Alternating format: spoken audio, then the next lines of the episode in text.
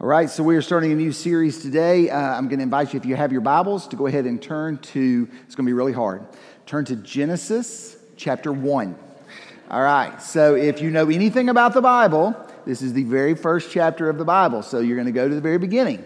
All right, uh, we're going to start this new, you know, over the last few weeks, uh, we have been looking at other faith traditions. We've looked at uh, Hinduism, Judaism, Islam, Buddhism. Uh, and the hope was that you would learn a little bit about some of the other faith traditions, and I hope you did that. It was also to help you kind of better familiarize where we stand um, in agreement and in contrast, uh, in, in, in, the hopes that we're able to love our neighbors and minister to our neighbors. Uh, this series is really going to kind of expand the idea of Christianity so that we kind of better feel for what it is that we believe. Um, for some of us, this may just be a great reminder, uh, and for some of us, we may get some things in there that, that push us to stop and think about uh, what it is that we believe as followers of Jesus. And so we're going to start this morning uh, with a few select passages uh, in Genesis 1. So if you'll start with me in verse 1. When God began to create the heavens and the earth, the earth was without shape or form. It was dark over the deep sea, and God's wind swept over the waters. God said, Let there be light. And so light appeared. God saw how good the light was.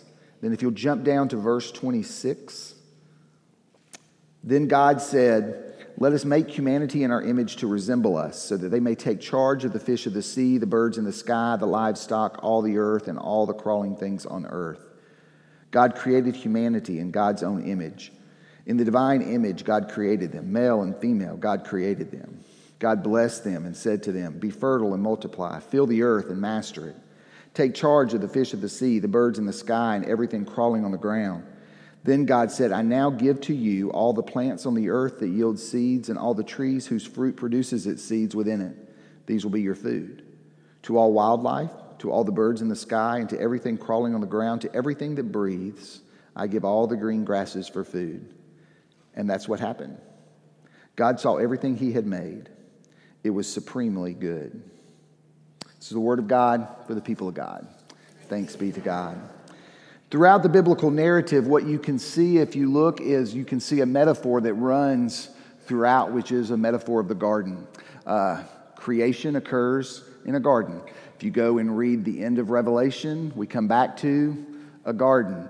Uh, Jesus is uh, wrestles with death where but in a garden. John tells us in his gospel that when jesus is buried he's buried in a garden. So you see this running theme throughout. So we can stop and kind of think about what do we learn from the garden. In some ways our most fundamental story can be told just through this metaphor if we begin to look at it now, the first creation story that we get, we're going to look at that today, which is in Genesis chapter 1. There's two creation stories. You get Genesis 1, and then you get the story that's in Genesis 2 and 3. And those are thought to kind of be from two traditions that we kind of mesh together. And just like sometimes when we struggle when we read the Gospels to separate those, it's sometimes hard for us to kind of think about the, the creation stories as separate. However, there are some, there's some differences and perspectives that we can learn from each one of those. So we're going to just focus today on Genesis 1.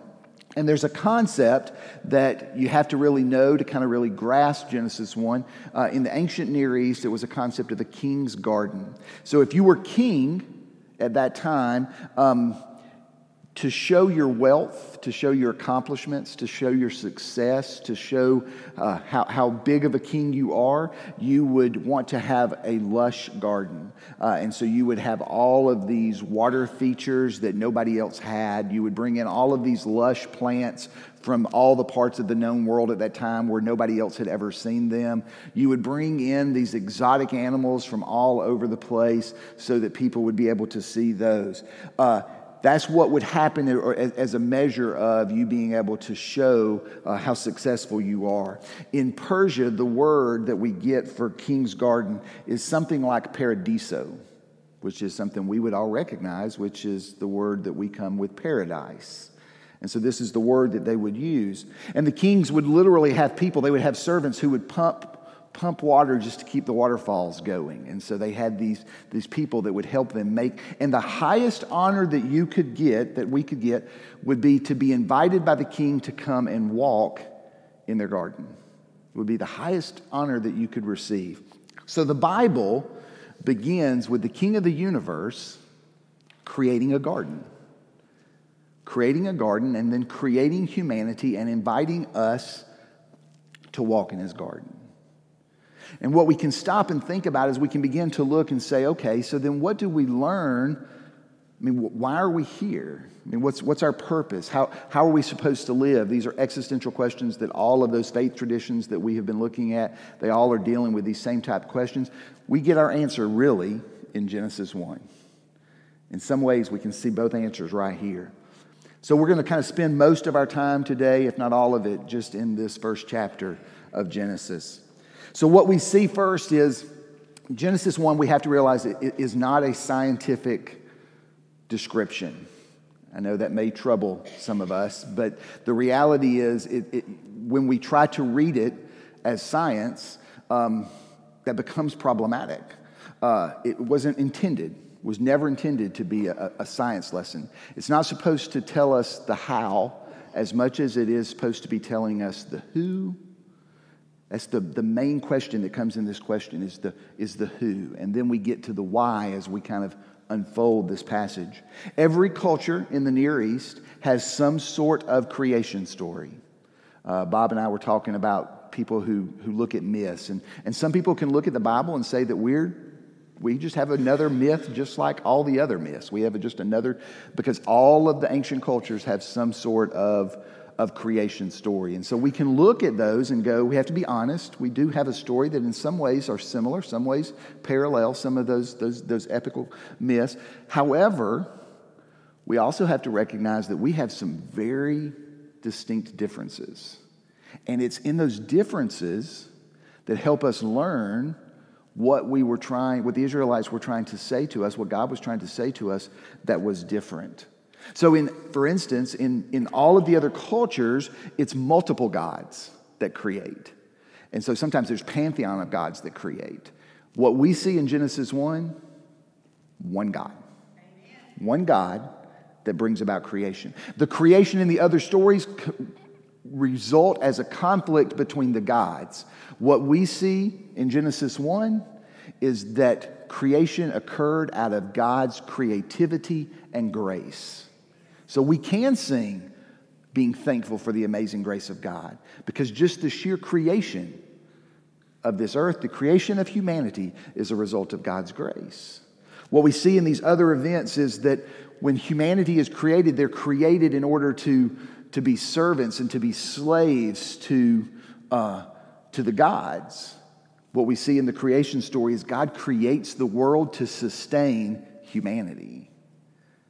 What we see in these other creation stories is that it's the kings who are given dominion, who are created in the image. It's the kings that are given the dominion over the earth. What we see in Genesis 1 is every person in humanity is created in the image of God and given dominion over the earth. Not just people who have authority and not just people who have power, but every single one of us are created in the image of God. And we have dominion and to rule over the earth. So it's a very different picture when you look at the creation story in Genesis 1 versus what you see in some of the other uh, myths. And so that's kind of what we want to dig in. So we're going to look, go back. So let's look first at Genesis 1, verse 1. When God began to create the heavens and the earth. So here's the very first big idea. Right here, Genesis 1. Before anything existed, God was. Now, we can take that and go, okay, because what people always do, and I get it a lot of times from, from, from children that'll ask the question, okay, well, then who created God? I mean, that's, that's, a, that's, that's a great question and it brings a lot of funny answers to be able to. The, the truth is, the Bible doesn't, as far back as the biblical narrative goes, what it is teaching us is that before anything existed, God was. Before anything, in the beginning was God. That's what we believe. That's what we know to be true. God creates this paradise, God creates this, this home, and it's beautiful.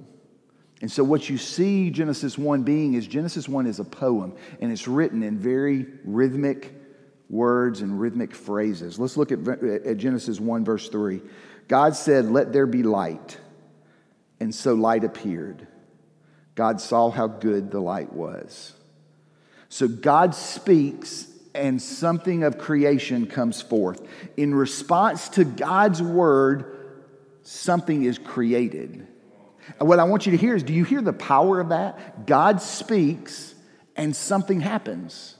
Something is created because of God's power. The word that he says when he says that God speaks and that it's good, the Hebrew word is the word tov. And, and we kind of think about good like, okay, that was just, that was good, as a opposed to great.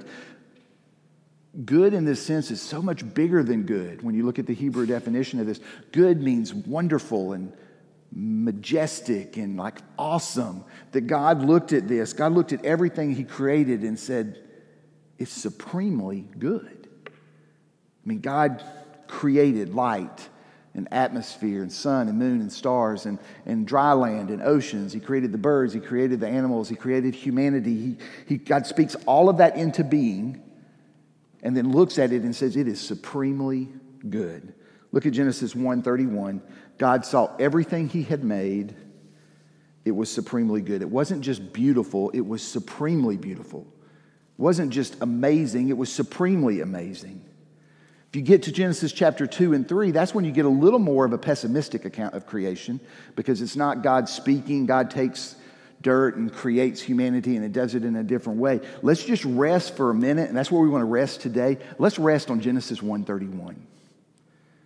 God created, God spoke creation into being. He looked at it and he said, It is supremely good. There are times in my life, I, I, am not a big beach person. I go to the beach. I, I, I can't stand to lay out in the sun. Um, but here's what I do love I love to walk the beach. I love to walk the beach right where the ocean comes in. And as I was doing and, writing this sermon, I thought, you know, that, that's my mindset when I walk on the beach and I look at the ocean coming in and the ocean going out. I am in my head in Genesis 131. God spoke it to come just so far and then go back out. And it just amazes me. I could stand there for hours walking on that beach because it amazes me of the power of God, that God speaks and something happens. God saw it and it was supremely good. I go in my backyard and I, look at just the, the trees and the nature.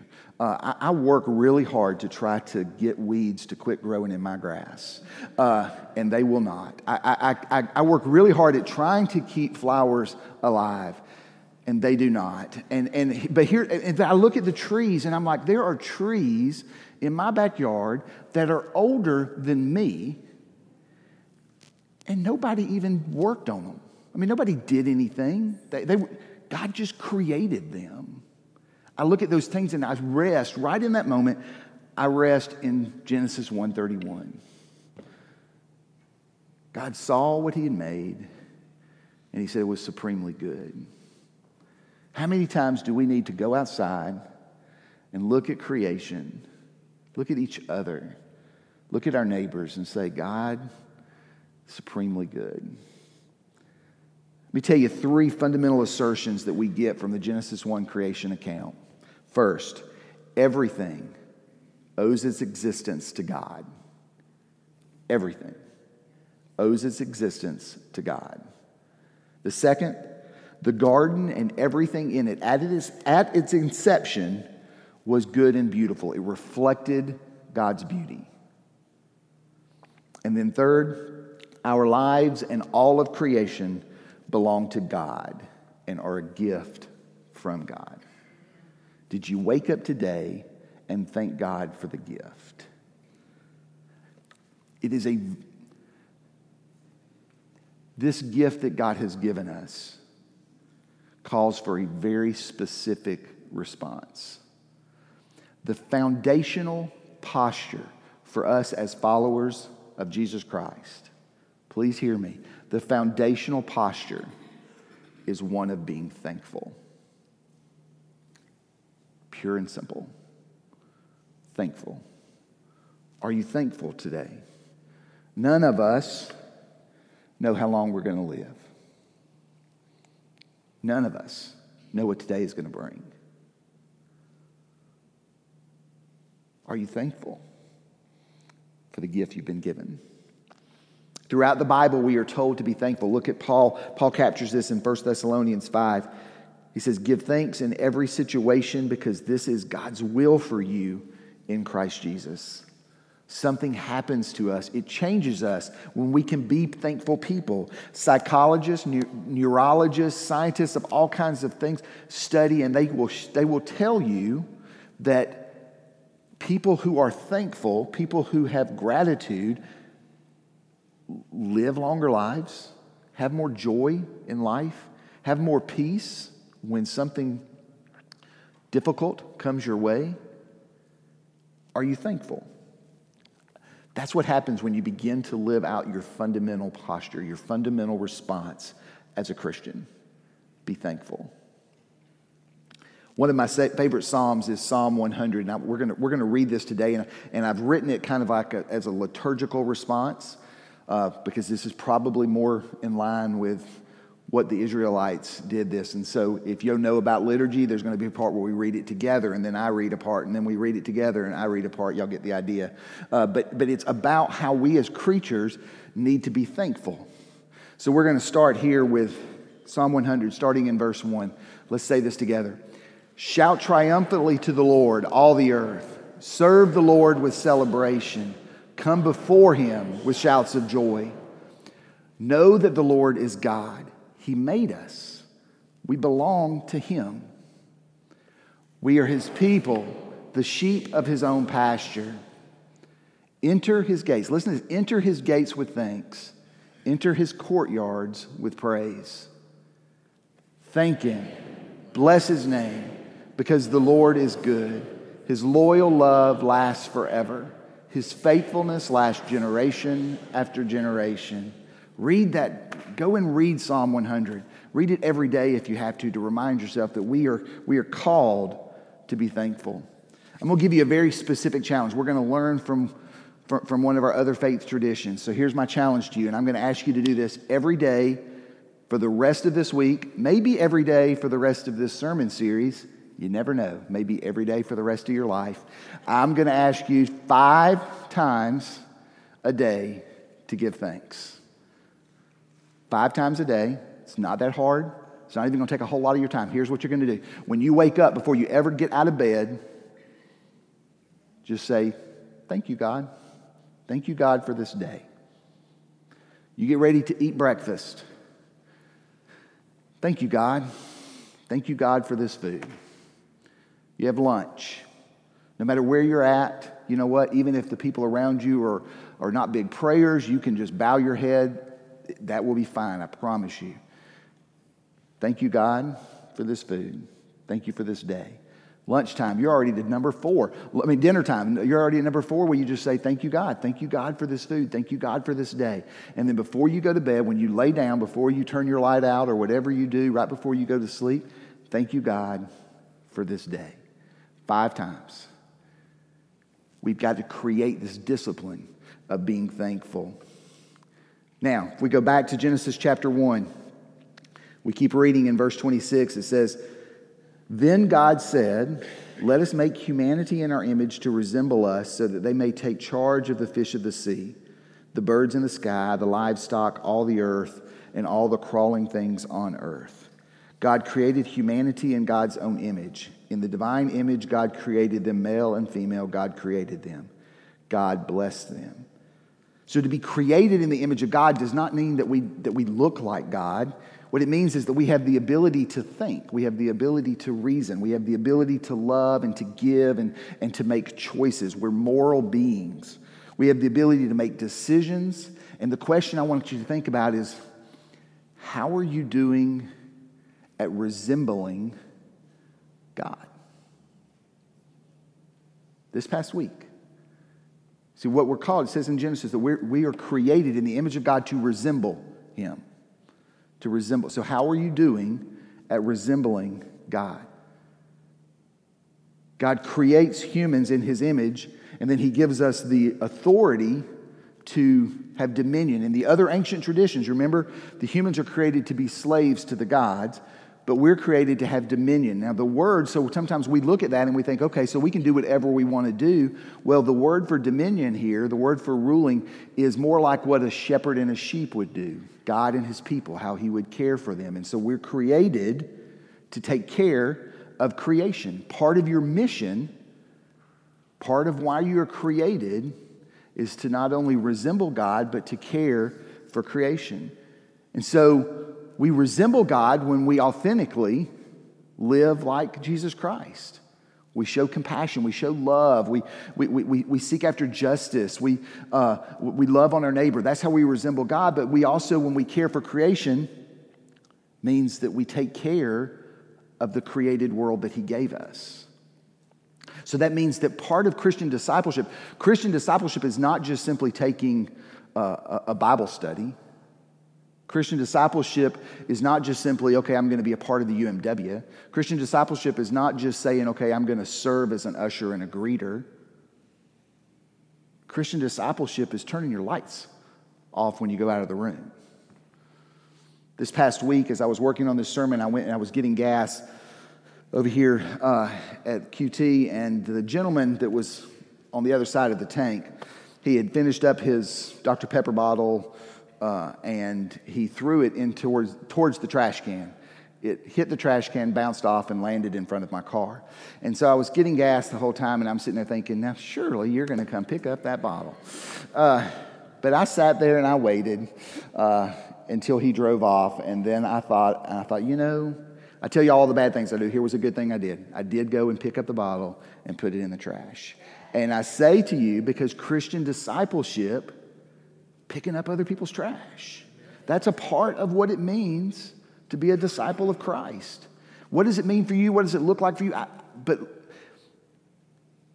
we, as part of reading this story, we have to begin to realize that part of Christian discipleship is taking care of the created world that God has entrusted to you and me. That's part of what we're called to do. And then that leads me to my last point.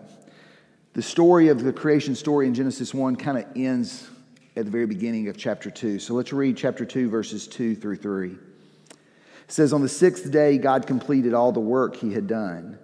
And on the seventh day, God rested from all the work that he had done.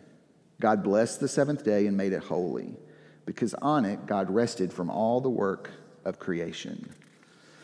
Now, the other creation stories, when they tell us that God, cre- that when, that God created humankind, what it says is that they rested, but then they continued to rest because they created humans to do all the work. And so they continued to rest. And that was their, their life was a life of leisure, the gods that had created in the other stories. But we know that God is different because God tells us that He continues to work, right? I mean, God continues to sustain us with His Holy Spirit. God continues to empower us. God continues to strengthen us. God continues to pour His grace in our life. It's the whole concept of prevenient grace and justifying grace and sanctifying grace. We know how God is, is constantly working in our life. And so God doesn't stop working. When we read this creation story, read it and understand God rested. God made that day holy, but He didn't stop working. To me, I read it and I think He just picked back up the next day. And God made that day holy how do you think your life would be different if you reclaimed the idea of Sabbath? I mean, what would it look like if we actually, as the people of God, lived the way that God created us and we actually took a day, made it holy, we read, we prayed, we gave thanks, we allowed God to replenish our soul, we allowed God to, to work on us. And, and what would it be like if we actually reclaimed the concept of Sabbath? What would it happen? What would, what would it look like if you gave up your normal pace and lived the way that God created us to live? I read one particular rabbi said that if he had the power to rule the world, he said, I would enact the one institution that would transform the world, and that would be the institution of Sabbath. Though you can't read Genesis 1, creation story, and not see that God created us and made that day holy for us to spend with Him, being replenished by Him, letting Him pour into our soul to prepare us for the next few days. I, this is an area I've got to work on. But my guess would be is there probably a few of us in the room that have to work on reclaiming the idea of Sabbath. When we read Genesis 1, it's, it's not science, it's a beautiful poem that teaches us before anything existed, God was. And that tells us that we are, our foundational posture is to be thankful. It's a story that tells us that we are created in order to resemble God, to care for creation. And it's a story that tells us that when God created us, He knew us better than we know ourselves. And He said, This day is a day to rest.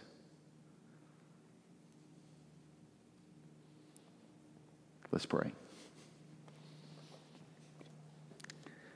Most gracious God, we are so thankful for this day. Thankful that out of your grace and love, you created us. You gave us this day. Help us, God. Help us to build a lifestyle of thankfulness and gratitude towards you. Help us to recognize that everything that we have, everything that exists, comes from you. Help us, God, to be committed to living lives that resemble you. Help us to know that we are created in your image and help us to know that all, that everyone we meet is created in your image. Help us, God, to take serious the care for creation. And Lord, help us to recognize that you know us better than we know ourselves. Help us to pause, be renewed, let your spirit work in us. Help us to not get so busy that we forget one of the things that you taught us in the very beginning was that we needed to rest in you. It's in Jesus' name we pray. Amen.